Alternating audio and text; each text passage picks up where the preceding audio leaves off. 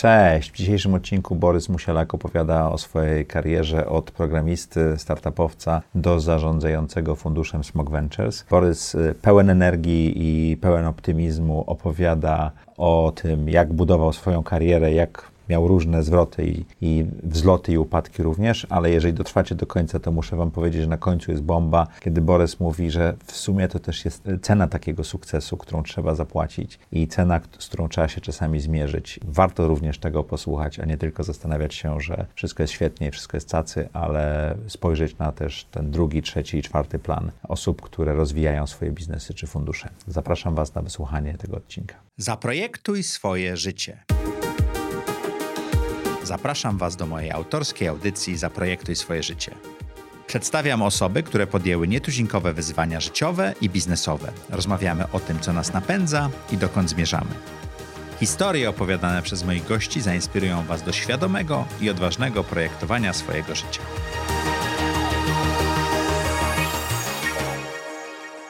Cześć! Witajcie w kolejnym odcinku audycji Zaprojektuj swoje życie. Jak co tydzień w czwartek o czwartej zapraszamy dla was interesujących gości, zadajemy tru- trudne pytania, szukamy zakrętów w ich karierze i życiu i dowiadujemy się dużo ciekawych rzeczy. Jeżeli jesteście tutaj pierwszy raz, tam na dole jest guzik subskrybuj. Jeżeli słuchacie nas Apple Podcast, Google Podcast czy Spotify'u, to obserwujcie nas koniecznie i komentujcie. Zadajemy pytania naszym gościom, oni wchodzą na naszego YouTube'a i odpowiadają na nie, także warto. Jeżeli chcecie wspierać audycję Zaprojektuj swoje życie, zapraszamy na Patronite, patronite.pl, łamane przez zet zet. Różne progi dają wam różne bonusy. Zapraszamy was bardzo serdecznie. A dzisiejszym gościem jest Borys Musielak. Borysie, witamy cię bardzo serdecznie. Tam? smok Ventures i, i cała długa historia innych ciekawych rzeczy. Jak sam powiedziałeś, ty tylko tak wyglądasz młodo, ale udało ci się zbudować całą historię. Czy pamiętasz, kiedy pierwszy raz się spotkaliśmy? Prawdopodobnie na urodzinach Stefana Batorego, ale nie pamiętam, żebyśmy się tam spotkali, a to jest najprawdopodobniejsze miejsce, że tam się spotkaliśmy. To była całkiem niezła impreza i ja dobra mam podobne, podobne skojarzenie, że tam było, ale prawdopodobieństwo z uwagi na, na to, że impreza była dobra, jest też e,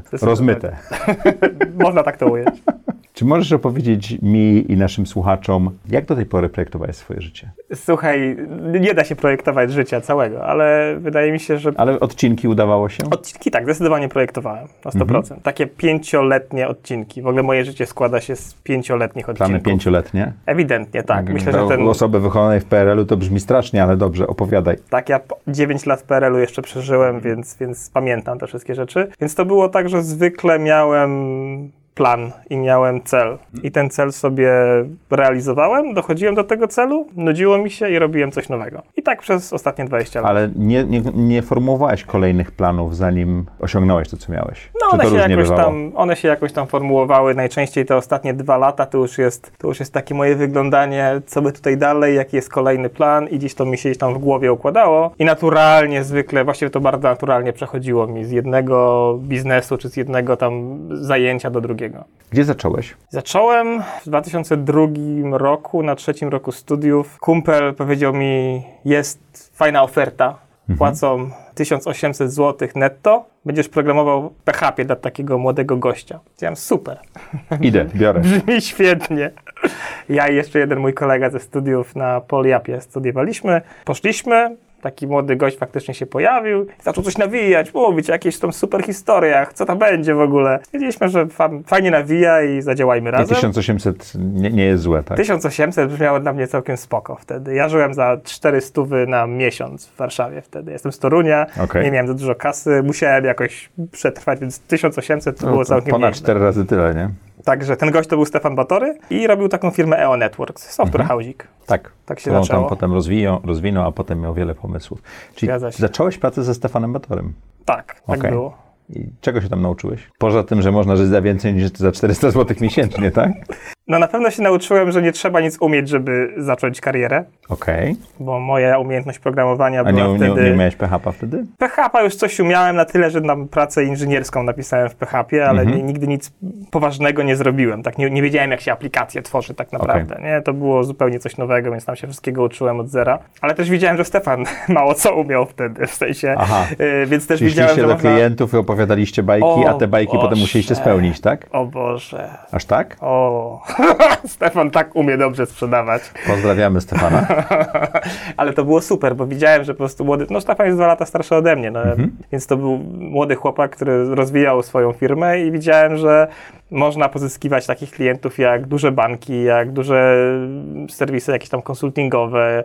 Mieliśmy za klientów, pamiętam, Wartę, Open Finance, Expander, Rzeczpospolitą i dla wszystkich ja pisałem później soft, co było dla mnie niesamowite, no bo jednak wcześniej no, nie czułem, że to jest, że, że mogę, będę w stanie że w ogóle mogę. coś, że w ogóle że to, mhm. to dziesięć lat kariery wydawało mi się, że będę mógł robić, a później nawet zarządzać projektami, yy, więc to było dla mnie taki szybki start, powiedziałbym, mhm. i też takie od razu, że kurczę, może ja też to kiedyś będę umiał robić, tak gdzieś tam okay. mnie świtało. A potem przeskoczyłeś do grupy Bertelsmana, do Empolis, to też była jakaś taka oferta, która przyszła po studenckim hmm. networku? Tam kolega, który z Uniwersytetu Warszawskiego hmm. pracował i ten Empolis, znaczy tak, Stefan strasznie źle płacił.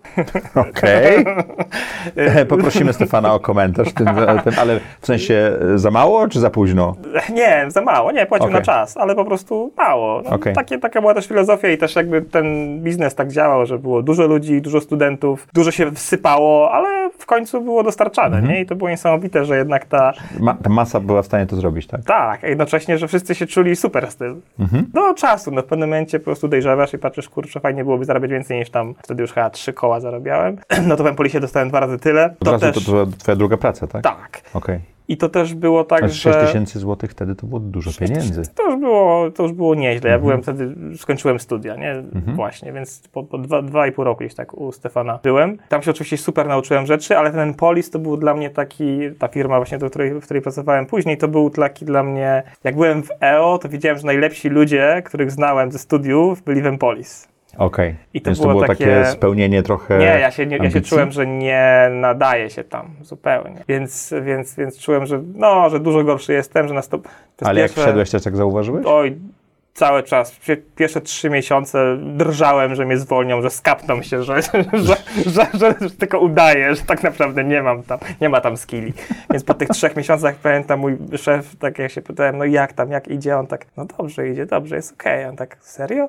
Nie wierzyłem serio? cały czas, bardzo mało miałem wiary w swoje umiejętności, miałem dużo... Ale brakowało ci czego? Struktury w programowaniu, techniki, języka nie znałeś? Czy nie, co to było? Czy wydaje mi się, że wiara w swoje umiejętności. Okay. I nie miałem tego... Czy nie umiejętności, tylko docenienia Miałem duży siebie. kompleks mniejszości w, okay. w stosunku do Uniwersytetu Warszawskiego i ludzi, którzy skończyli U W. Czy on cię O, chyba ograniczał, ograniczał na początku raczej. Dopiero jak już w końcu poczułem, że dobra, działam z tymi ludźmi, okej, okay, może i są mądrzejsi ode mnie, ale mi też dobrze idzie i mhm. gdzieś tam musiałem to sobie wyrobić, żeby poczuć tą pewność siebie. Nie miałem tego na początku zupełnie. Mhm. Długo, długo mi to zajęło, żeby... A co się prze... stało? Że, że poczułeś to. Ja cię odbieram jako osobę, która jest taka super, wiesz, hej do przodu i pewna siebie. A, a nie teraz zawsze mów... tak było. Nie, ja rozumiem, nie. ale to rozmawiamy, wiesz, celem nauczenia naszych mhm. słuchaczy pewnych lekcji. Zastanawiam Wiem, się. Gdzie jest ta lekcja? No wydaje mi się, że tak naprawdę w tej firmie no, poczułem, że kurczę, jestem z ludźmi, do których aspiruję, żeby być tacy mhm. jak oni. I nie jesteś gorszy. I działam, jest, jest, wydaje się, że okej, okay, nie, nie jestem świetny w takich bardzo szczegółowych, algorytmicznych sprawach, na przykład.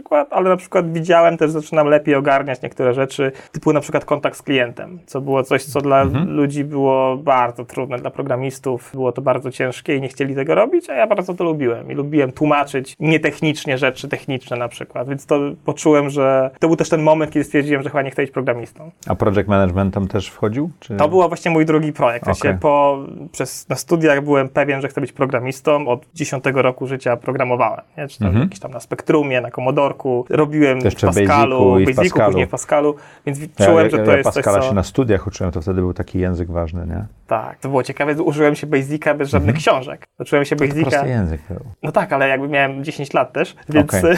ogarnięcie tego było dosyć skomplikowane i jednocześnie był taki hack znalazłem, jak miałem te gierki na Spektrumie. Mm-hmm. Nie pamiętam, co to było, ale w jakiś sposób mogłem, udało się kod źródłowy podejrzeć niektórych gier. Niektórych się nie dało, a niektóre się dało. Więc po prostu zacząłem ten kod źródłowy pogląd- po, po, po, po, podglądać, zmieniać trochę i patrzeć, co się, co się co zmienia. Się stanie. Open source, jak się okazuje, niektóre gierki były, no i to mnie jakoś tam nauczyło. Jakby tylko od tego zacząłem tak naprawdę naukę programowania. No nic, no, ale w każdym razie w Empolisie poczułem, że chyba do celu celowo chcę zarządzać projektami. To był, ale to, był, to czułem, że to mhm. jest taki już końcowy etap mojej kariery tak naprawdę, że, to, że będę menadżerem no to, projektów. Ta, ta górka i już będzie dobrze, tak? No bo to jest co, coś, co czułem, że chcę zarządzać ludźmi, projektami, chcę, chcę pracować z, z klientami. To było coś, co, co, co czułem, że, że będę umiał robić. I przeskoczyłeś do CocoNet. Tak. I w Coco od razu zacząłem, bardzo ciekawa nazwa, zacząłem od razu jako tam technical project leader. I to było spełnienie moich marzeń. Miałem zespół, miałem dwadzieścia sześć lat chyba i miałem zespół trzech gości, którzy byli, wszyscy starsi ode mnie o dziesięć lat. A ty nimi zarządzałeś? Tak, ja nimi zarządzałem. To było na początku trudne, bo nie wiedziałem, czy będą w stanie mi po, poczuć, że,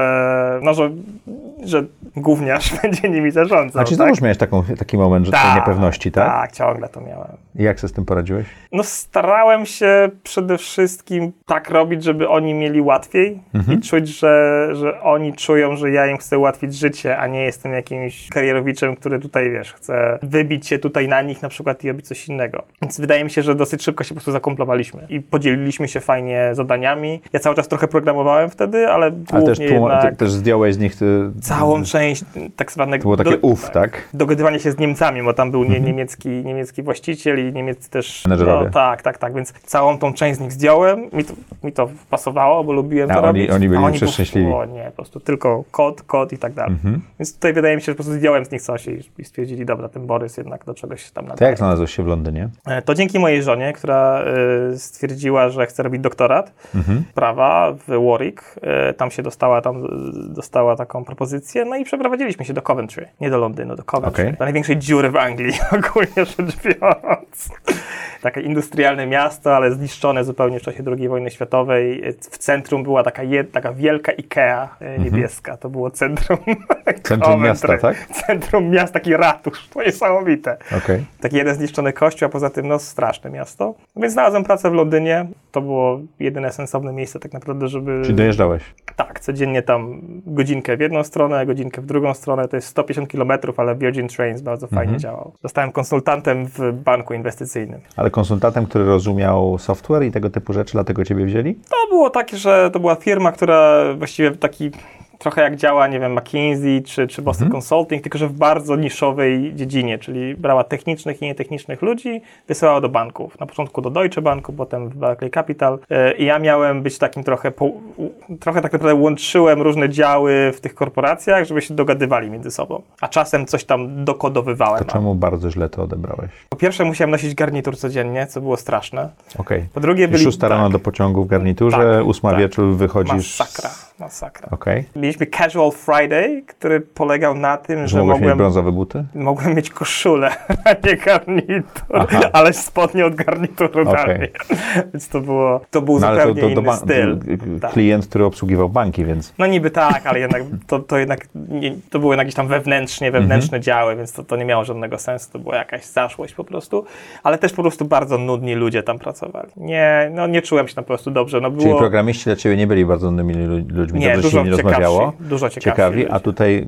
Yy... Bankowcy, czy, czy ludzie nawet, którzy dobrze się czuli, od wielu lat pracowali w korporacji, nie umiałem się z nimi dogadać, rozmawialiśmy a, a, o pogodzie, a... o futbolu i cenach nieruchomości, to nie są moje ulubione tematy. A oni nie poruszali innych tematów, czy nie poruszali z tobą innych tematów? Mm, ogólnie, to jest tak, że Anglicy też są dosyć specyficzni, mhm. więc ja się dogadywałem głównie z, nie, z nieanglikami, więc w końcu tam znalazłem kilku ludzi, takiego fajnego Greka, który mi o historii Grecji opowiadał i dlaczego Turcy są źli, Macedończycy co są źli, a Grecy są najlepsi. Dowiedziałem się dużo o tej historii. Ci się ten tak. światopogląd. Czy, czy Nowozelandczyka, z którym się fajnie dogadywałem i do dzisiaj się przyjaźnimy, no ale to było wszystko osoby, które szybko stamtąd się ewaku- ewakuowały. Tak a ty jak miałeś doktorat, który trwał. Tak, no ja nie miałem doktoratu, znaczy, ale żona, żona miała, miała doktorat. Ale w sensie doktorat ma swój określony początek i koniec, tak, więc nie możesz. Więc te trzy lata musiałem być, no i stwierdziłem, dobra, no te trzy lata przeżyję jakoś, mhm. ale w tym czasie dwa startupy zrobiłem, więc...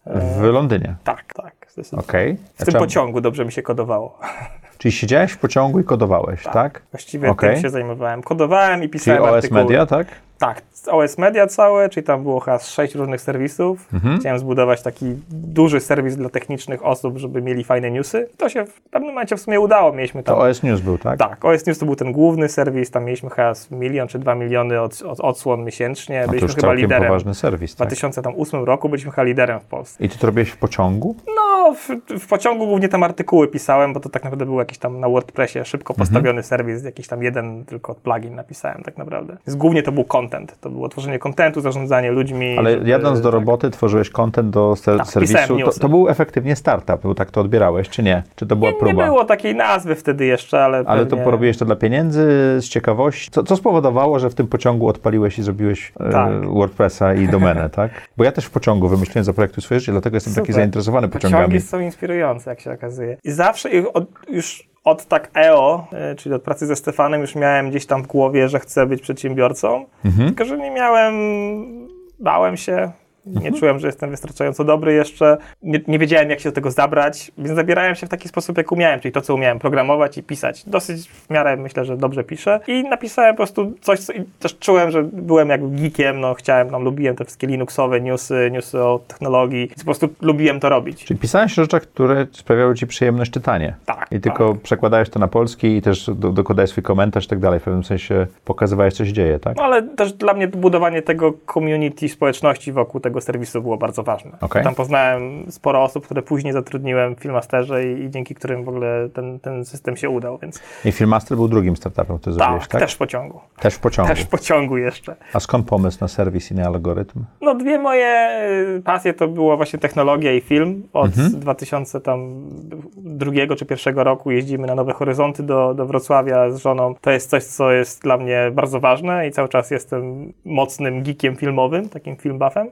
Więc to no, było naturalne na dla mnie. Na Facebooku miałeś South by Southwest i parę takich innych festiwali kulturalnych też, tak? Starałem się tak jeździć. Okay. Jak już robiłem też startup filmowy, no to wtedy mogłem to robić. Nie? Mogłem być na tych festiwalach i to była praca, więc to było super.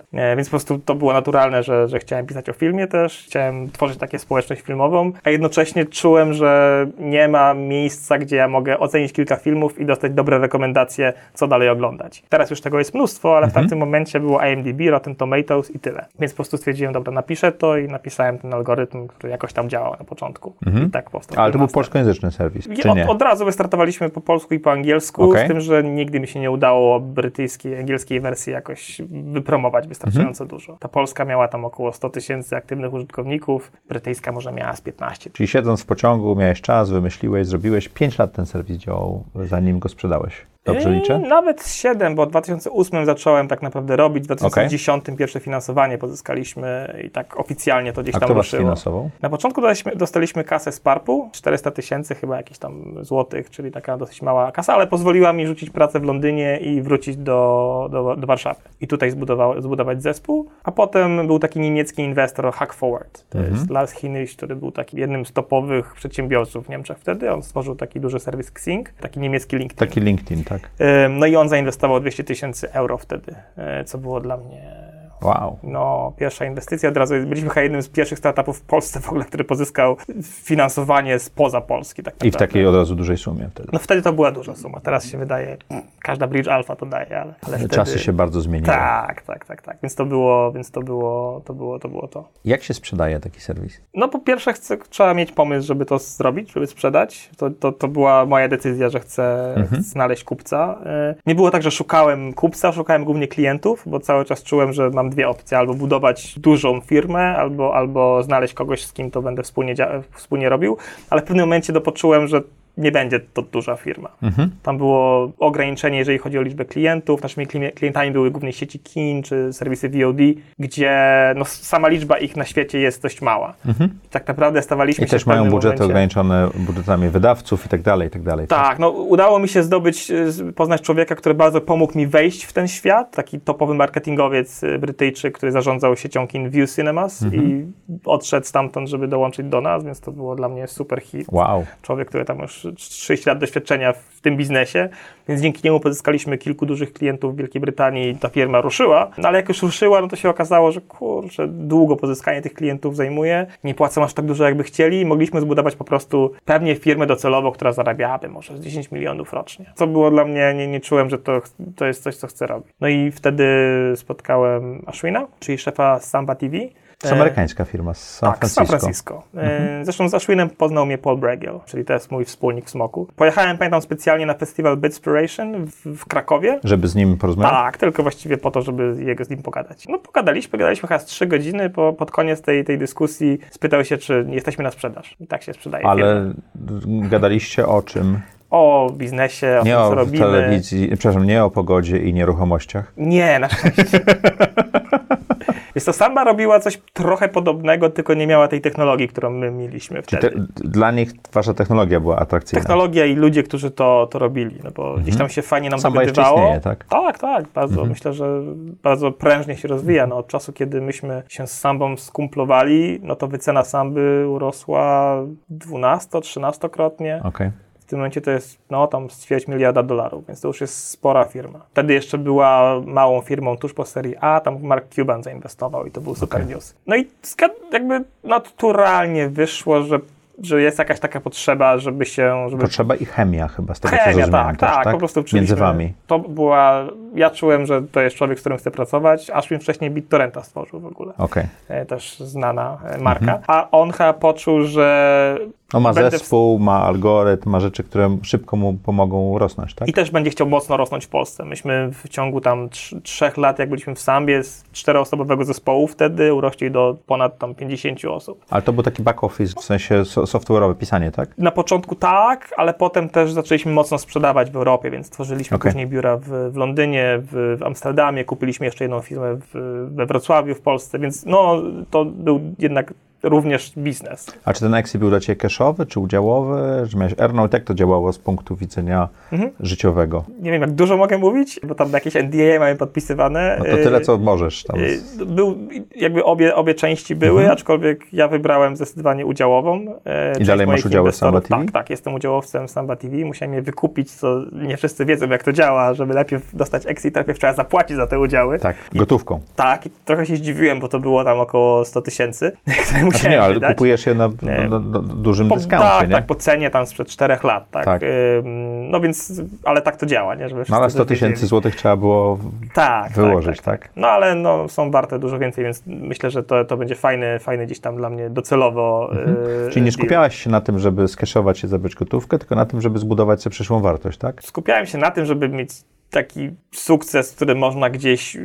To, to ja czułem, że to będzie istotne dla mnie w przyszłości, w przyszłej karierze, nie? Żeby sukces móc powiedzieć, że... finansowy czy sukces taki... Bardziej taki, że stworzyłem coś, coś, coś okay. co się trwałe i coś, co zbudowało fajną wartość i co... Ale też, no finansowy też, ale no nie... No dużo mniej bym dostał kasy, gdybym od razu wziął kasę po prostu, nie? Mhm. Więc też... Może nie miałem też takiej potrzeby wtedy, to no było to też bardziej... pytanie, jak życiowo byłeś finansowo, nie? Tak, wtedy mnie trochę żona utrzymywała, ja, ja utrzymywałem w Londynie, ona mnie trochę później utrzymywała w Warszawie, więc tam sobie dzieliliśmy to, ale po prostu istotne, czułem, że jestem na początku tej kariery związanej ze startupami i to raczej było coś, co wiedziałem, to, że będę chciał. Tak. Chciałem zapytać o to utrzymywanie, to było tak zaprojektowane, że teraz są trzy lata dla ciebie i ty robisz co chcesz, a ja cię utrzymuję, a potem wymiana, czy tak wam wyszło? Nie, tak wyszło. Tak wyszło. Myślę, że się po prostu... Uzupełnialiście. To było dość naturalne, wiadomo było, że Ola chciała coś zrobić mhm. swojego i ja też byłem z tym jak najbardziej okej. Okay. Później ja miałem ten push na, na tworzenie firmy. To nie było łatwe, to tak brzmi może łatwe, ale to nie było wcale takie proste, żeby to tak dogadać, nie? Więc gdzieś tam musieliśmy się dotrzeć. Czemu wyszedłeś z Samby?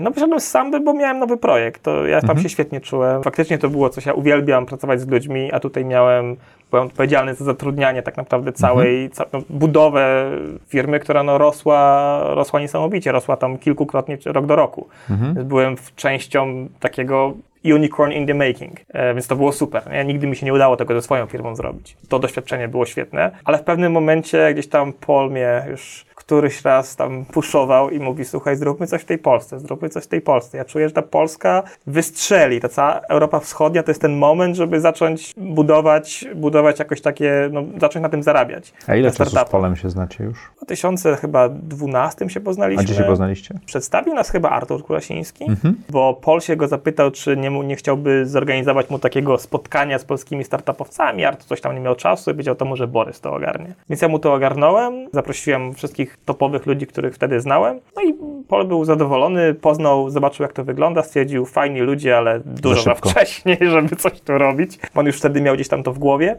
No i tak sobie tam, gdzieś tam jak byłem w San Francisco, no to tam tam poszliśmy na piwo, jak on tutaj przyleciał na festiwal w Warszawie, czy tam później w Rydze, no to poleciliśmy razem samolotem, no gdzieś tam po prostu coraz Też bardziej poznawaliśmy. Budowało, tak? A jednocześnie byliśmy w kontakcie internetowym, no i w pewnym momencie poczułem, że on serio o tym myśli, bo Paul jest osobą, która ma dużo pomysłów, mhm. ma dużo też funduszy. To był jego piąty czy szósty fundusz. Więc też czułem, że no, muszę być pewien, że to jest, że to jest serio pomysł, że to nie jest tak, że on sobie rzuca i tego się najbardziej obawiałem, nie? Tak naprawdę, że gdzieś tam zostanę z tym sam. Więc musieliśmy się dograć i upewnić się, że na pewno mamy wspólne cele i tak dalej. To nam zajęło pewnie z kilka miesięcy, no ale w pewnym momencie stwierdziliśmy, dobra, to jest... Yy... To robimy fundusz. Robimy fundusz, ja poczułem, że jestem w stanie, sam pewnie byłoby mi trudno to tak zupełnie od początku zrobić, ale z Polem i z jego bratem, no to są jednak ludzie, którzy już tam od dziesięciu lat inwestowali, mają kilka unicornów w swoim portfolio, czyli znają się na tym, co robią i będę się mógł od nich dużo nauczyć, a oni też ufają, że dzięki temu dealflow, który ja tutaj mam w, w Polsce, jesteśmy w stanie szybko ruszyć i zostać szybko liderem. No, ale Paul jest ciągle idea. w komitecie inwestycyjnym, tak? Czyli Paul się... jest partnerem moim no. w, w spółce, mamy... mamy mnie i Dianę tutaj w mhm. Warszawie i Paula i Dana w San Francisco. Wspólnie w międzyczasie, zanim powstało smok Ventures, jeszcze zrobiłeś dwie takie rzeczy. Mhm. Jednym był Startup Poland, rozpocząłeś to, a drugim był Reaktor X. Po co takie rzeczy się robi jak społeczność, czy też program akceleracyjny? Startup Poland to był... Czuliśmy, że nie mamy swojej reprezentacji po prostu jako okay. startupy, jako founderzy i pojawiła się taka możliwość, udało się tam dogadać z Googlem, który był takim pierwszym mm-hmm. sponsorem i partnerem tej inicjatywy. Robił to już w innych też krajach, więc mieliśmy to gdzieś tam w Australii w, no, i w, w Wielkiej Brytanii już mieliśmy takie proof of concept tego zrobione, więc stwierdziliśmy, zróbmy to. To jest coś, co docelowo myślę, że pomoże budować społeczność startupową w Polsce. Mm-hmm. Z tym, że to był taki projekt, który ja wziąłem na siebie na start, odpaliłem to razem z, z Jaśkiem, z Michałem z showrooma i dosyć szybko przekazałem to. Mieliśmy okay. taki pomysł, że znajdujemy C E O i C E O buduje zespół, zajmuje się tym, my ewentualnie gdzieś tam pomagamy i doradzamy. Później doszło do tego, do tego jeszcze kilka osób, jak Konrad Latkowski, który bardzo intensywnie nas wspiera i tak dalej. Akcelerator to już był bardzo zaplanowane, jakby zaplanowana aktywność pod fundusz. Zaprojektowana, czyli Zaprojektowana, tak. Czyli chciałeś po prostu, w, ale żeby nauczyć się, czy żeby przesiać pomysły? Żeby w ogóle po, po pierwsze zrozumieć, czy ja to chcę robić. Ja byłem przedsiębiorcą wtedy i czułem, że chcę odpalać nowe Czyli projekty. Przed odpaleniem funduszu stwierdziłeś, że zrobisz akcelerator, bo to jest takie łatwiejsze, tak? To dobrze brzmi jako historia, ale zastanawiam się, to, to jak, to, to, to jak to było. To dobra. Muszę to pomyśleć. Już wiemy jak, wiemy, jak opowiadamy o tym, a teraz jak było naprawdę. Wydaje mi się, że gdzieś to w podświadomości było, ale mhm. chyba jeszcze nie wiedziałem, jak się robi fundusz. To było dla mnie tak trochę jak, będąc tym programistą, marzyłem, żeby być tym project managerem, ale nie wiedziałem, z czym to się je, jak to się dzieje, jak to się mhm. robi. E, więc akcelerator był dla mnie o tyle prosty, że mogłem to wtedy, to nie było takie drogie, mogłem to zasponsorować, e, bo nie braliśmy żadnej kasy publicznej. Ja się sparzyłem po parę i nie chciałem tego robić na początku. On też się rozwinął, więc to były te początki, kiedy ja brałem tą kasę i tam po prostu to była masakra, jeżeli chodzi o papierologię. Więc chyba po prostu chciałem potestować to najprościej jak umiałem i zobaczyć, czy jestem w stanie pomóc innym przedsiębiorcom. Czy już wystarczająco dużo wiem, żeby być w stanie im pomóc. Powiedziałeś bardzo ważną rzecz. Tak. Chciałeś się nauczyć, jak się robi fundusz. Mhm. To ja też chciałbym się nauczyć. Jak się robi fundusz?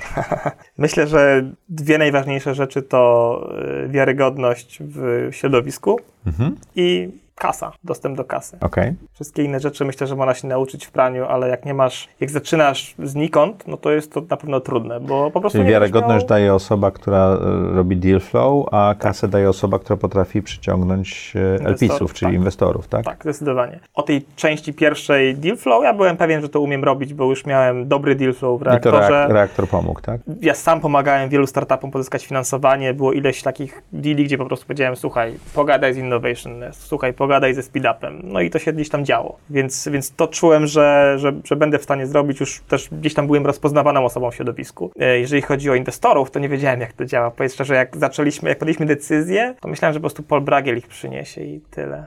Że I tak powie... się nie stało, tak głos ci się lekko załamał, yeah. mimika, proszę no. Państwa, dla tych, którzy słuchają, też poważna, to jak to się stało? Słuchaj, mieliśmy taką, po dwóch miesiącach fundraisingu, poważną który rozmowę? Szedł strasznie, Paul przyleciał tutaj do Warszawy, byliśmy w, w Tel Awiwie na, na lunchu, ja, Diana... Na Poznańskiej? I tak, i, i Paul, siedzieliśmy i Paul nam zrobił taki po prostu wykład. Jak to się robi? Nie... zjebkę. A, okej. Okay. Po prostu taką porządną zjebkę. Czemu jeszcze kasy nie przynieśliście, eee, tak? I my wtedy tak dopiero, to był taki moment taki, od takiego olśnienia, tak, czyli to my mamy zebrać te pieniądze, a nie ty. Ty nam pomożesz tylko trochę, tak? Ale chodzi o to, żebyś to my...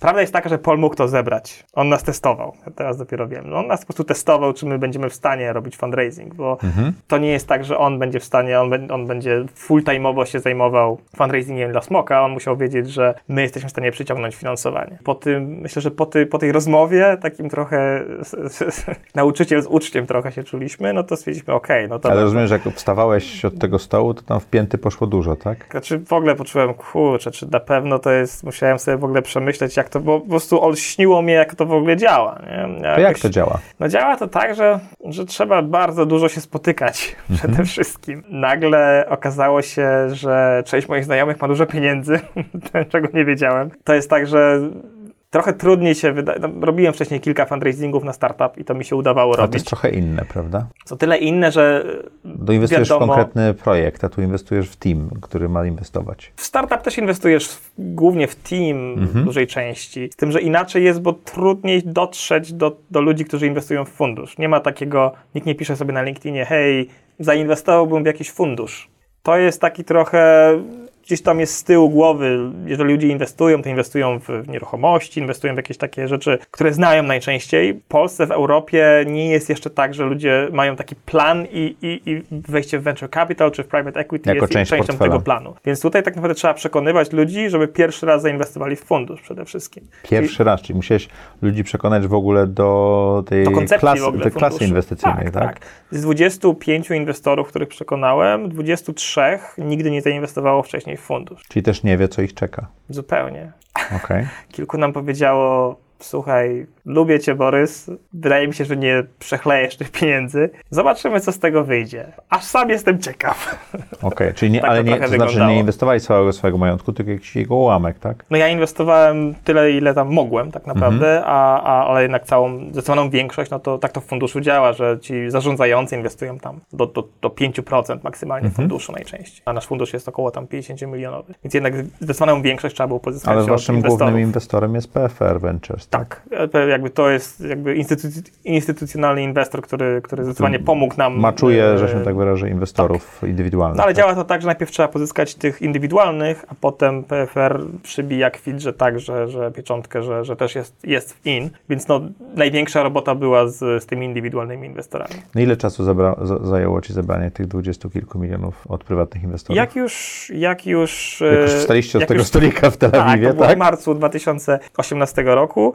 Dobrze to pamiętam, no to już w listopadzie mieliśmy zebrany fundusz. Czyli pół roku? Pół roku. Tam były ale rozumiem, że ty tam... dostałeś konkretną instrukcję, co masz zrobić, tak? Powiedziałbym dość, dość taką... Tak, czy, znaczy, czy, czy bardzo silnego kopa w tyłek, który bardziej zadziałał? Bardziej kopa w tyłek, bo to było tak, weź się ogarnij, masz, znasz ludzi, bo to chodziło o to, żeby tych pierwszych inwestorów pozyskać i nie wpadłem nawet na pomysł, żeby pójść do mentorów Reaktor Xa, naszego, naszego, naszego akceleratora. Mhm. Wydawało mi się, że muszę iść do osób, które są gdzieś tam na liście top, top sto Forbesa. Tak? A do takich osób bardzo dużo osób chodzi. Dużo trudniej dotrzeć, mhm. trzeba mieć już kontakty do nich. Udało nam się dotrzeć do nich również, do części z nich, ale przede wszystkim jednak ten pier- rozruszało to, to, że miałem ludzi, którzy po prostu stwierdzili, dobra, znamy cię już od dłuższego czasu, dobrze robisz fajne pracuje. Rzeczy, czujemy, że jesteś uczciwy że to, że, i że też masz, że ten deal flow będzie, ten mhm. deal flow, brzydko, brzydko mówiąc, czyli ta, ten, ta strumień startupów, który napływa w naszym kierunku. No i te pierwsze kilka milionów pozyskaliśmy właśnie od ludzi, których gdzieś tam znaliśmy. Dopiero później zaczęli przychodzić tacy, którzy... Których nie znaliśmy. Których albo nie znaliśmy w ogóle, albo przyszli z polecenia tych, którzy już weszli. Często ktoś inwestował jakąś małą kwotę, rzędu dwieście tysięcy złotych, a przynosił milion złotych na przykład. Od znajomego, tak? Od ludzi, których tak. Więc to, to, było, to było super. To zadziałało, taka już kula śniegowa później się, się zadziała. Mhm. Ta, ta końcówka była najłatwiejsza. Ten początek był najtrudniejszy. Czy prowadząc fundusz można z tego żyć? No nie, jakoś może... Wybitnie? Tak, nie mam jachtu, ale... Mhm. To też była taka dla mnie zdziwienie pewne, jak Że nie, zara- nie, zarabiam taki, nie będę zarabiał takiej kasy, tak? Inaczej. Nie, nie, o tym nie myślałem. Ja nigdy jakoś nie patrzyłem na to specjalnie. To nie było nigdy moim motywatorem mhm. za bardzo. Ale bardziej jak ja już robiłem fundraising wcześniej swojej firmy, to jak rozmawiałem z tymi inwestorami, no byłem pewien, że to są wszystko, jeśli nie miliarderzy, to co najmniej milionerzy. Dopiero potem gdzieś tam zrozumiałem, jak to działa, że okej, okay, to nie są biedni ludzie najczęściej, ale to też nie muszą być super bogaci, nie? Jakby to jest, to są zarządzający tak naprawdę funduszem, a ta kasa jest skądinąd. To musiałem sobie gdzieś tam rozkminić. To jest dosyć istotne chyba dla startupów, żeby to też zrozumiały. Mało, mało który startup tak dokładnie wie, jak te fundusze działają, bo żeby, jak chce się pozyskać kasę od funduszu, to fajnie rozumieć, jak ten fundusz działa. Ale to już mhm. w którymś, już kilka osób już opisywała to w twoim programie, tak. Więc nie będę do tego Tak, i to można przeczytać takie książki jak Sekrety Sand Hill Road, czy parę innych rzeczy, żeby, żeby, żeby zebrać tą wiedzę, zanim się pójdzie po szukanie pieniędzy, prawda? Dobrze wiedzieć po prostu, na czym zależy ludziom, którzy dają ci pieniądze. Mhm. A na czym tobie zależy, robiąc swój pierwszy fundusz w życiu?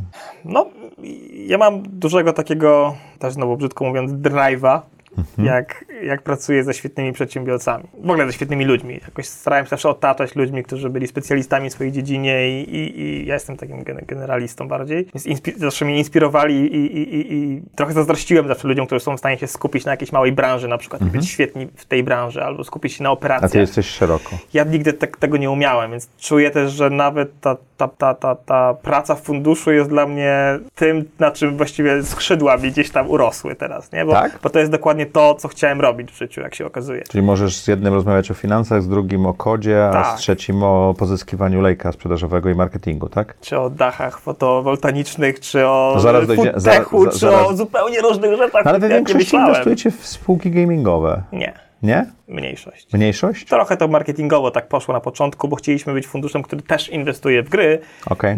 No i faktycznie tam trzy inwestycje w gry zrobiliśmy, ale zdecydowaną większość funduszu wydaliśmy w nie gry. Dobrze, to skąd pomysł na takie rozrzucenie, że macie fotowoltaikę z Lachem Kaniukiem, czy foodtech, tak. czy tego typu rzeczy? To wynika z twojej osobowości, czy z oceny tych projektów, czy jak to wygląda? Bardzo często fundusze się fokusują. Wy raczej nie, z tego co mówisz, tak? Plan był taki, żeby się fokusować na początku, ale później wyszło nam, że to nie ma za bardzo sensu na, na, na że takim nie ma rynku. Tak, że nie ma tak dużej ilości spółek celu, tak? Fundusz to jest takie oportunistyczne dosyć, mhm. y, y, tak jak ja to widzę i tak, tak jak też Paul to widzi, zajęcie, gdzie w ciągu dwóch lat Do, do czterech maksymalnie, ale tak naprawdę większość inwestycji przez te pierwsze dwa lata się dzieje. Trzeba znaleźć najlepsze miejsca do ulokowania, do ulokowania kasy. No i nie jest tak, że ci przedsiębiorcy czekają na mnie i się wpasowują w ten okres, tak? Po prostu jest tak, że nagle okazuje się, że... Ci najlepsi nie czekają, tak? Nie, zupełnie. Jakby mhm. ci najlepsi nawet nie potrzebują naszej kasy najczęściej. Mhm. To my musimy ich przekonać, że warto naszą kasę wziąć. Więc po prostu jak widzę świetną osobę, która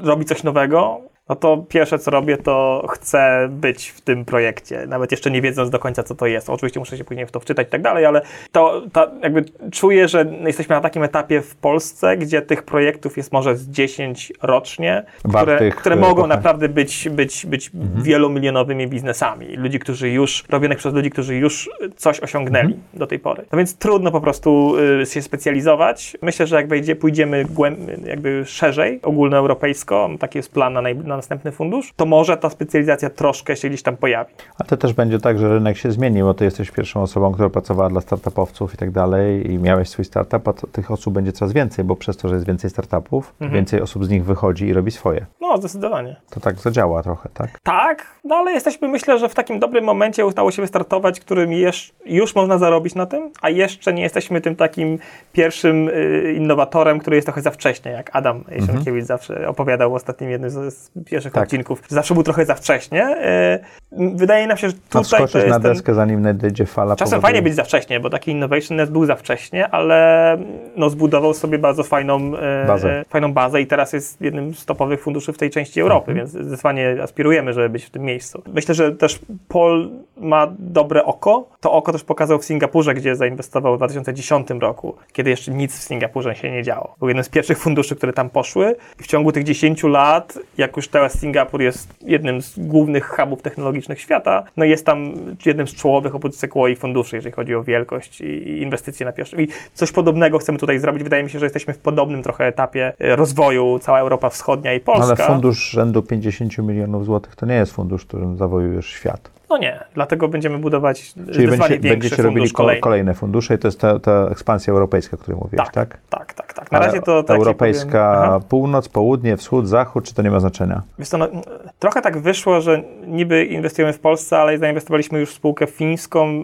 szwedzką i estońską. Okay. Też, więc gdzieś tam w tych rejonach mamy fajne kontakty i wydaje mi się, że to są miejsca, gdzie będziemy pewnie chcieli dalej inwestować, aczkolwiek mieną mocno zacznij z południe i, i wschód, czyli dużo widzę ciekawych projektów na Ukrainie, dużo widzę rzeczy fajnych w Rumunii, więc w tych rejonach też byśmy, będziemy chcieli pewnie być i trochę jeszcze musimy to ogarnąć. Jesteśmy na etapie teraz tak naprawdę budowania tego networku w tych miejscach, ja sobie w wielu jakichś tam konferencjach biorę udział, oceniam startupy, poznaję ludzi, rozkminiamy ten rynek w tym momencie. A propos projektowania swojego życia, to, to już jest taka kariera na najbliższe dziesięciolecie dla ciebie, czy, czy nie wiesz? No tak to trochę działa z funduszami, że... To, bo to, to jest praca na długi etap. To jest, że ja, ja już teraz, bardzo, tak. Pięć lat temu miałem bardzo poważne rozmowy mm. o wejściu i zrobieniu funduszu i stwierdziłem, że ja nie wiem, co ja będę robił za dziesięć lat. Tak, I nie chcę tak. wiedzieć, co będę robił za dziesięć lat. No to jest ryzyko i to jest też to, mm-hmm. czego ja się trochę obawiam, bo do tej tak, pory, jak ci mówiłem, skrzydła. do tej pory miałem te pięcioletnie projekty, ale z drugiej strony to też są pięcioletnie projekty trochę, nie? Każdy fundusz to jest cztery lata na inwestycje, kolejne cztery na wychodzenie, czyli robisz już kolejny fundusz, to są, każdy to jest taki projekt, no i po każdym mogę powiedzieć albo stop, albo idziemy dalej, więc czuję się w miarę bezpiecznie, bo na razie te moje pięcioletnie projekty działały i udawało mi się osiągnąć to, co chciałem, więc czuję, że tutaj będzie podobnie i no wiesz, no może się okazać, że stwierdzę w pewnym momencie, robię co innego, nie? Ale na razie, na razie jestem, widzę się długoterminowo tutaj. To z czym jako startup mam przyjść do ciebie, żebyś chciał się pochylić i zainwestować? No to trochę zależy, kim jesteś. Mhm. Ja w ogóle inwestuję, jak się okazuje, w ludzi po prostu, których ty zapraszasz do tego studia. Okay. E, więc myślę, że po prostu będzie... Czyli pod... zapraszamy do audycji za projektu swoje życie, można tak zrobić. Ja, bo ja podesłałem tak. ci jeden startup, ale kurczę, nie zrobiłem wywiadu z tym chłopakiem, to muszę jednak zrobić wywiad i wtedy... Zobaczymy, wtedy co on tam powiedział. Zobacz, co on tam powie. Jeszcze nie zrobiłem, także trzeba będzie to zrobić i może wtedy, tak? tak? No nie, no... Y- Przede wszystkim nasza trochę teza jest taka, że albo wchodzimy bardzo wcześnie w niesprawdzony projekt od ludzi, mhm. których po prostu gdzieś tam ja, ja albo, albo Diana, właśnie nie, albo w niesprawdzony projekt takich ludzi, którzy jakby gdzieś tam jakby nie znamy ich, ale, ale czujemy, sieci, że tak? ryzyko jest... Yy, właśnie też, nie? Okej, okay. Czyli zupeł, zupełnie spoza, tak? Zupe- jakby jeżeli, ale wtedy wchodzimy na bardzo małą kwotę. Myśmy mm-hmm. zrobili trochę takich inwestycji rzędu dwieście tysięcy złotych, mm-hmm. mało jaki fundusz w ogóle robi. Ale, ale to my... na zasadzie takiego zamoczenia palca, tak? Trochę tak. I no, trochę eksperymentujemy. Tak mm-hmm. Teraz robimy właśnie trzecią taką inwestycję. To nie są zwykle ludzie znikąd, no bo przecież, mm-hmm. kurczę, Dorota Maszewska już ma ogromne na przykład mm-hmm. doświadczenie, y, które robi teraz Hypec, ale jednak nie robiła wcześniej startupa, czyli firmy, która będzie gdzieś tam potencjalnie się mocno skalować. Więc to jest taki jeden typ inwestycji, taki nasz mocny strzał w zespół, mimo że to są osoby, bez, które nie rozwinęły wcześniej dużej firmy. Drugi, czyli dajecie szansę. Tak, dajemy szansę. To ale są często, na, na małym tikecie, więc oni muszą poszukać tak, jeszcze pieniędzy. I też na jakichś tam w miarę sensownych warunkach dla mhm. nich. To są często osoby, które na przykład też przeszły akcelerator i obserwowaliśmy mhm. je w tym czasie i poznaliśmy je trochę lepiej, bo taki zupełny strzał, no to byłoby ciężko nam zrobić. A z drugiej strony mamy trochę większe tikety do dwóch milionów złotych na start. No w takich ludzi jak właśnie Lech Kaniuk, czy, czy Maciek Prostak. Spra- sprawdzonych przedsiębiorców, tak? Ludzi, którzy już najczęściej jedną lub dwie firmy rozpoczęli, rozwinęli i sprzedali z zyskiem mhm. dla inwestorów. I trochę chcemy, trochę taki nasz, coraz bardziej nasza teza inwestycyjna idzie w tym kierunku, że chcemy właściwie być po prostu na wczesnym etapie u każdego seryjnego przedsiębiorcy z Polski, którego gdzieś tam podziwiamy. Czyli osoby, które mają doświadczenie mhm. i potrzebują rozpocząć biznes i potrzebują relatywnie bez bólu głowy zdobyć finansowanie, powinny do was przyjść. No Autologic zamknęliśmy w ciągu niecałego miesiąca. Myślę, że jeden z no to rekordów. Bardzo szybko. Na polskim rynku. Ale zamknęliście z papierologią P F R-u tak, i wszystkim? Z sprzedaniem kasy. Od... A to można tak zrobić? Jak się okazuje, można. Trzeba mocno tam pchać, okay. ale bardzo nam zależało, żeby to zrobić szybko. Zresztą Autologic to jest w ogóle niesamowita historia, bo mhm. Marek Rogoziński, czyli C T O, to był mój pierwszy szef E O Networks, bezpośredni okay. mój przełożony. Jarek Sygitowicz to był człowiek, z którym się wyminęliśmy w Empolisie. On okay. wychodził, a ja a ty wchodziłeś. Także ten historię mały, mamy długą. A jednocześnie z Jarkiem spotkaliśmy się tak, poznaliśmy się lepiej w Austin, na South by Southwest, gdzie razem, tak razem właściwie na, na, na gapę trochę pojechaliśmy bez hotelu na, mhm. do Austin. No i przygarnął nas Przemek Żebrowski, mhm. który, który również był w audycji. Który również był w audycji. Musisz Jarka zaprosić. Mhm. No i tak się skończyło, że Przemek został po kilku latach inwestorem w moim funduszu, a w Jarka myśmy zainwestowali. Więc ten pokój, w tym pokoju dużo deali się zadziało, jeżeli chodzi, ale z takim dużym opóźnieniem. No to, to jest to budowanie tych relacji, o których mówię, że spotkać się gdzieś tam, polecieć samolotem, porozmawiać, utrzymywać kontakt, to tak się buduje. No, wiarygodność się buduje przez, przez to, że ja czuję i widzę i jakby śledzę też kolejne losy tych przedsiębiorców. Widzę, to nie muszą być same sukcesy, ale muszę widzieć, przez co przechodzili, jakie decyzje podejmowali i czemu na przykład to się często, nie udało. Często porażki są związane z, niekoniecznie z modelem, tylko z timingiem, czy też sytuacją. Tak? No, ja, mam biznesy, tak. ja mam biznesy, które wiesz, osiemdziesiąt procent przychodu straciły w kowidzie, także to też bywa różnie, prawda? Myśmy mieli o tyle szczęście, że zaczęliśmy inwestować właściwie dokładnie jak się zaczął COVID. Więc czyli zebraliście już pieniądze przed, a tak, inwestowaliście tak, tak. po. Idealny timing, tak. To chodzi. Więc tutaj mamy o tyle szczęście, to chyba że tylko tak. O T B miało trochę lepszy, jeżeli chodzi o to, bo nie brali też dużo więcej pieniędzy przedtem, tak, no, Marcin, z Adamem. Więc no, myślę, że w dobrym momencie to wyszło i, i, i działamy. Dobrze, słuchaj, jest taki moment w audycji, że zadajemy jest. dość podobne pytanie, aż nasz gościu aż przewinął oczami kilka razy. Nie lubisz tego momentu? Nie, nie, spoko, spoko. No dobrze. To jest najgorsze, bo jakby do tej pierwszej części się nie trzeba przygotowywać, bo nie wiadomo, co będzie. Ale do drugiej też nie. Powinno się przygotować, zobaczymy, ja tak średnio. To sprawdzimy, jak słuchałeś tych, tych innych odpowiedzi i czy twoje są zbieżne. Jasne. Czy możesz opisać najlepszą decyzję, jaką podjąłeś w swoim życiu? Tak, to jest, zdecydowanie wiem, jaka to jest decyzja. To jest decyzja, do której mnie mój ojciec namówił. Mhm. W wieku osiemnastu lat wyjechałem do Stanów na rok. Tyle. Do szkoły? Tak, tak. To był program wymiany, w którym spędziłem rok w,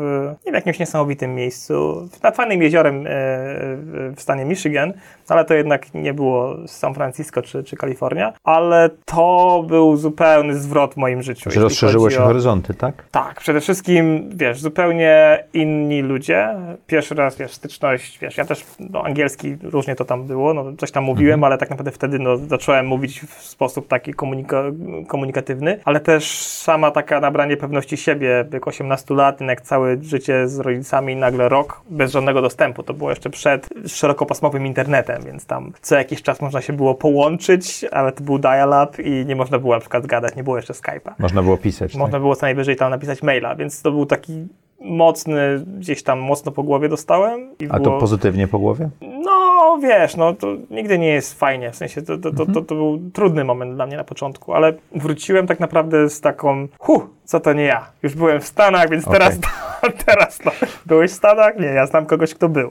Yy, więc tak, no to był, to był ten moment. Więc, więc ja tej, trochę tej pewności siebie, której nie miałem nigdy, nabrałem tam. Co daje ci najwięcej energii czy satysfakcji w życiu? Myślę, że praca z fajnymi ludźmi. Ja się mocno od, staram otaczać świetnymi ludźmi, mhm. najlepiej ludźmi, którzy w wielu dziedzinach wiedzą więcej, umieją więcej ode mnie. Jak mówiłem, no ja tak naprawdę nigdy nie wyspecjalizowałem się w niczym troszkę. Byłem programistą, ale nie byłem genialnym programistą, nie? Jakoś tam byłem takim idealnym programistą, yy, którego lubią inwestorzy, czyli takim, którym dostarcza M V P szybko. Ono nie musi być świetne, ale ja po prostu bardzo byłem zawsze, ja chciałem zawsze robić rzeczy, które działały i iść dalej. Mhm. A potem zatrudniałem ludzi, którzy to refaktorowali i robili z tego coś, co działało. Więc ja napędzam się ludźmi. Dlatego COVID jest dla mnie straszny, bo, bo nie napędzam się ludźmi przez Skype'a, przez, mhm. przez Zooma. To jest, to jest, to... Więc dzień, ze, dzień, który mam spotykając się z ludźmi, wracam i jestem naładowany. Jak mam dzień, gdzie siedzę na kompie, no to, to, to nie jest tak fajnie. Myślę, że energię głównie dają po prostu ludzie, inspirujący ludzie, tak, tacy, którzy, którzy, którzy gdzieś tam osiągnęli dużo fajnych rzeczy. To jak dobierasz tak. tych ludzi? Jak tworzysz swoje otoczenie? No właściwie na no, dwa sposoby. Po pierwsze staram się otaczać, staram się gdzieś tam znajdować mentorów. Mhm. Takim moim pierwszym mentorem był Krzysiek Kowalczyk, który mhm. p- pomógł mi pozyskać finansowanie, nauczył mnie w ogóle jak pozyskiwać finansowanie, sam zainwestował później, więc dzięki niemu tak naprawdę ta moja kariera przedsiębiorcy ruszyła. Teraz jest nim oczywiście Paul Bragiel, a z drugiej strony mam dosyć fajną, myślałem, taką, taki, taki zmysł do znajdowania ludzi bez żadnego doświadczenia, którzy czuję, że dużo osiągną. I takich ludzi trochę gdzieś tam wokół, wokół mnie się rozwinęło, jak mój wspólnik, nie wiem, Kuba Tlauka, który jak miał dziewiętnaście lat, to go zaprosiłem jako C T O do Filmastera. Okay. I gdyby nie on, nie byłoby tego exitu. No bo on stworzył tą technologię. Tak? Cała, całą część, także to moja, ten mój algorytm rekomendacji, to tam szybko wywaliliśmy, bo to Aha. był jeden wielki yy, zapytanie w S Q L-u tak naprawdę.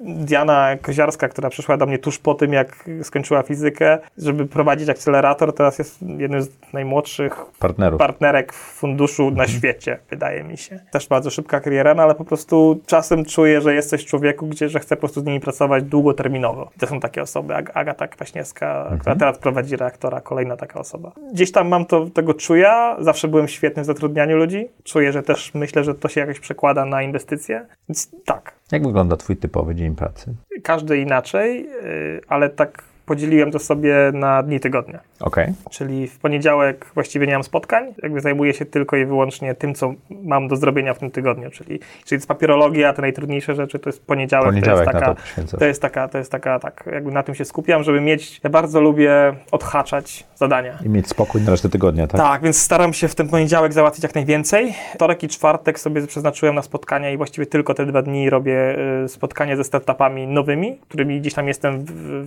w ścieżce inwestycyjnej. Środa to jest dla zespołu, czyli właściwie w środę robimy takie statusy i tam sobie przegadujemy wszystko, mało pracujemy, bo spotykamy się wtedy w biurze. Wszystkie inne dni jesteśmy na razie zdalnie i to jest ten moment, gdzie no, czuję, że potrzebujemy tego jednego dnia, żeby być razem i żeby tak trochę się poinspirować nawzajem.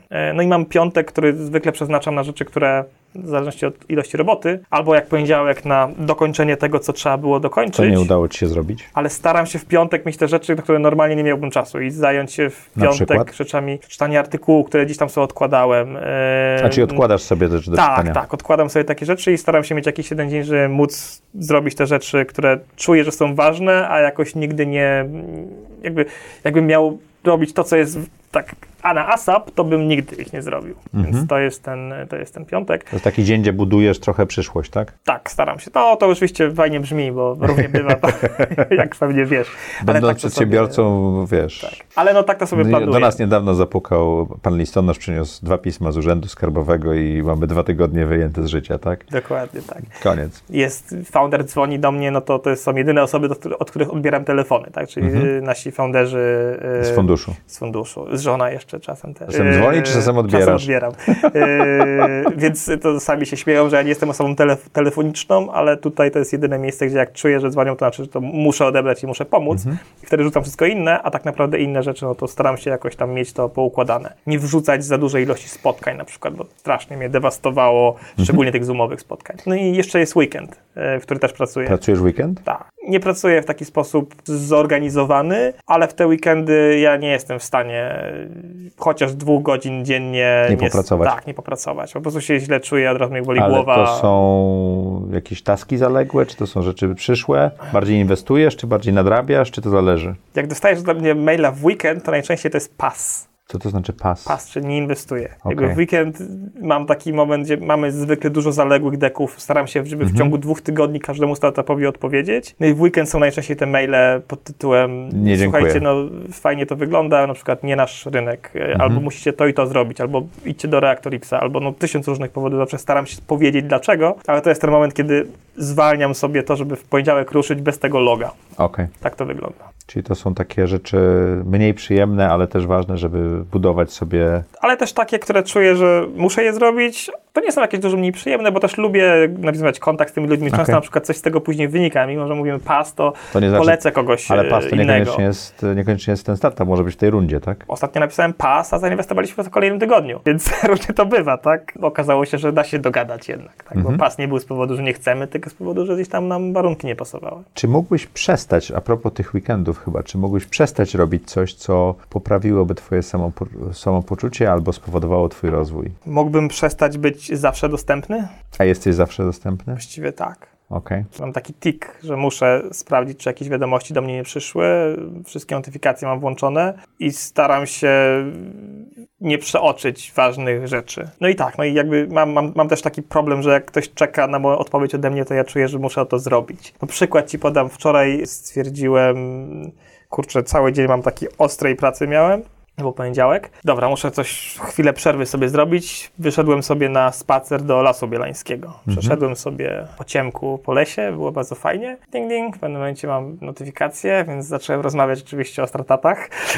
I cały czar prysł w Lesie Bielańskim. W środku tak stoję, po prostu wiesz, jacyś ludzie gdzieś tam przechodzą, patrzą, co, co tu się dzieje. Więc tak, no, no mam z tym problem ewidentnie. To polecam, nie mógłbym, od, tak. polecam odcinek z Paulą Pól, gdzie ona mnie nauczyła triku takiego, że ja mam wszystkie notyfikacje wyłączone mhm. i większość czasu mam wyciszony telefon. W ogóle. Ja też to mam. Nic nie działa, bo ja i tak je sprawdzam. To, że są wyłączone, to nie ma znaczenia, bo wchodzę i sprawdzam, czy to... A, rozumiem. Czy to... Także wiesz, to jest, problem jest głębiej. Ewidentnie. Dobrze, nie, nie będę. To nie jest e, e, z, psycho, z psychoanalizą na, na co dzień, tak? To jest zaprojektuj swoje życie. Ale ja się z tym dobrze czuję, tak? No nie, nie tak, to, że ja się, ja, że ja, słuchaj, tak. że to nie jest problem. Znaczy, tak. To jest po prostu fakt, tak? No. Jaką masz supermoc? Myślę, że łączenie ludzi ze sobą. Nokia? Connecting people.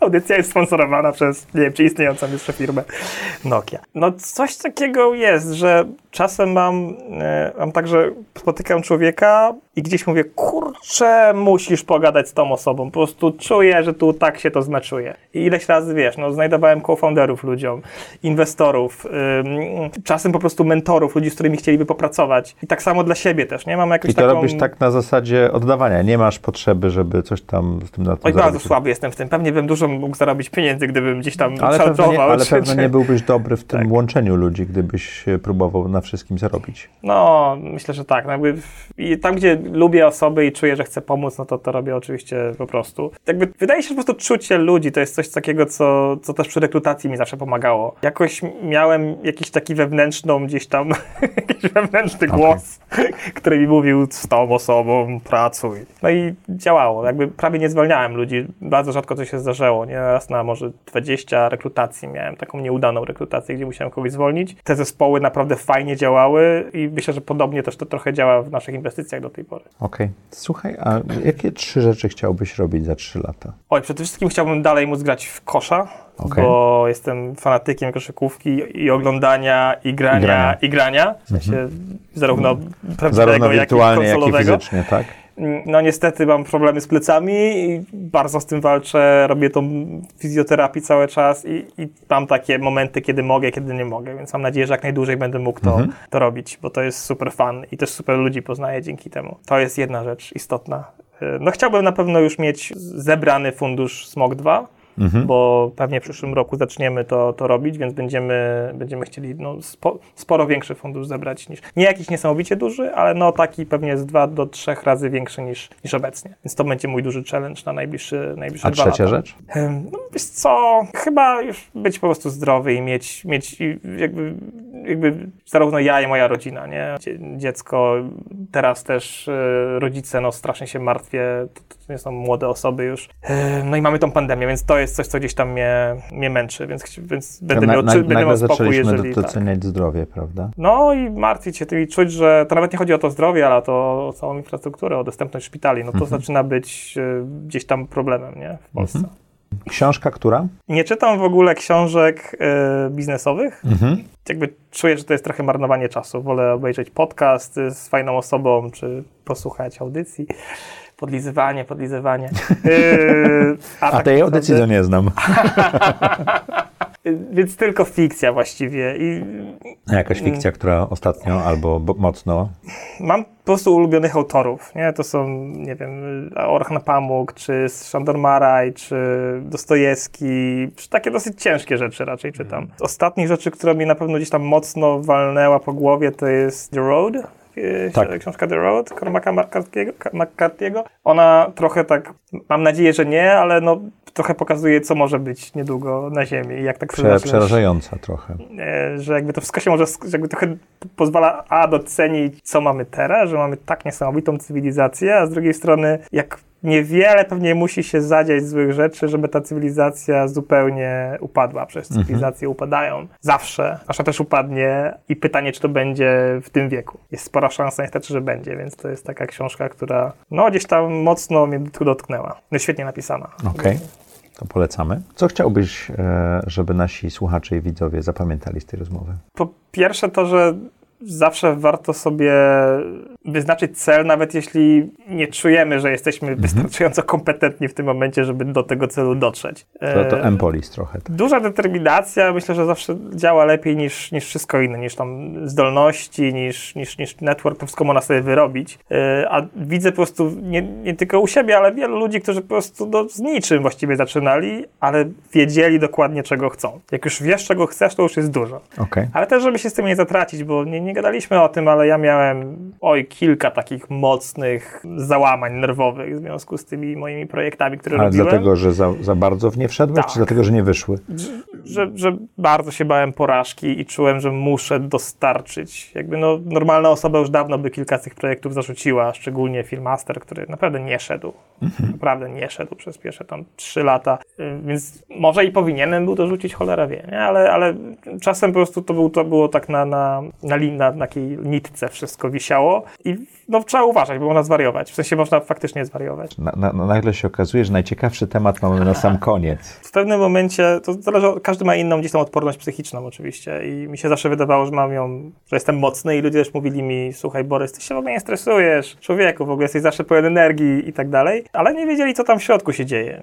I, A ten, i ten koszt się akumulował, tak? Tak, to się po prostu u mnie akumuluje i w pewnym momencie i takich, wiesz, miałem trzy takie przypadki w życiu, gdzie nagle stałem się wrak. Nie? Ale wrakiem też takim mentalnym, nie tylko ale fizycznym. Ale przestałeś wierzyć w siebie, czy przestałeś fizycznie sobie radzić, czy jak to było? Wiesz co, zacząłem mieć schizy takie ostre, w sensie zacząłem gdzieś tam widzieć rzeczy, których nie ma, mimo że wiedziałem, że to jest, że to, że, że to jest nieprawda, po prostu gdzieś no, odleciałem, nie? Odleciałem mhm. tak, psychicznie odleciałem. Ale nie, nie farmakologicznie, czy tam jakoś inaczej, tylko... No, Xanax tam działa. Okay. Więc na pewno jakby to, to, to jest bardzo trudne, no bo kurczę, z jednej strony mówię, słuchaj, podążaj za swoimi marzeniami, działaj, ale... A potem ściana. A po, gdzieś trzeba to wyważyć i to jest strasznie ciężkie, żeby, żeby, żeby czuć, że to jest ważne dla ciebie, w tym momencie idziesz w tym kierunku, determinacja i działasz, ale z drugiej strony pamiętaj, że to jest w sumie mała ważna część, tak naprawdę, jak patrzę na twoje życie, jak to się uda, super, jak to się nie uda, też sobie poradzisz, nie? Zwykle. Więc trzeba gdzieś tam spróbować dotrzeć, jakby i też mieć taką jakąś poduszkę, nie? No, u mnie ta poduszka to zawsze żona była i, i, i, i rodzice. I fajnie jakby ta poduszka była, nie? Czy to są A znajomi. Jak dochodziłeś z takich momentów? W jednym,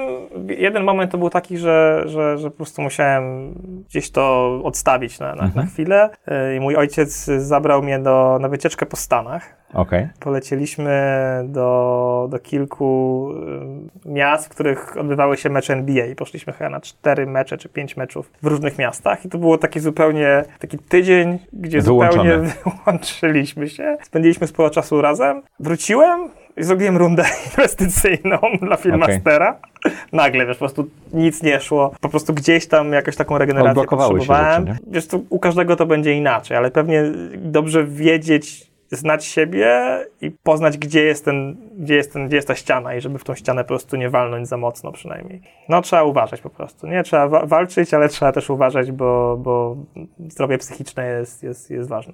Bardzo ci dziękuję. Na koniec wywiadu mamy, wiesz, taką... taką no, mocna mocną, bomba, nie? Mocną bombę, także ja tutaj będę musiał dograć, że do końca trzeba wytrwać, bo to bardzo ważne. Spoko. Dziękuję ci ślicznie, dziękuję wam. Jak co tydzień w czwartek o czwartej zapraszamy dla was super interesujący gości, którzy czasem w ostatniej chwili otwierają się i mówią nam niesamowite rzeczy. Widzimy się w przyszły czwartek i słyszymy o czwartej.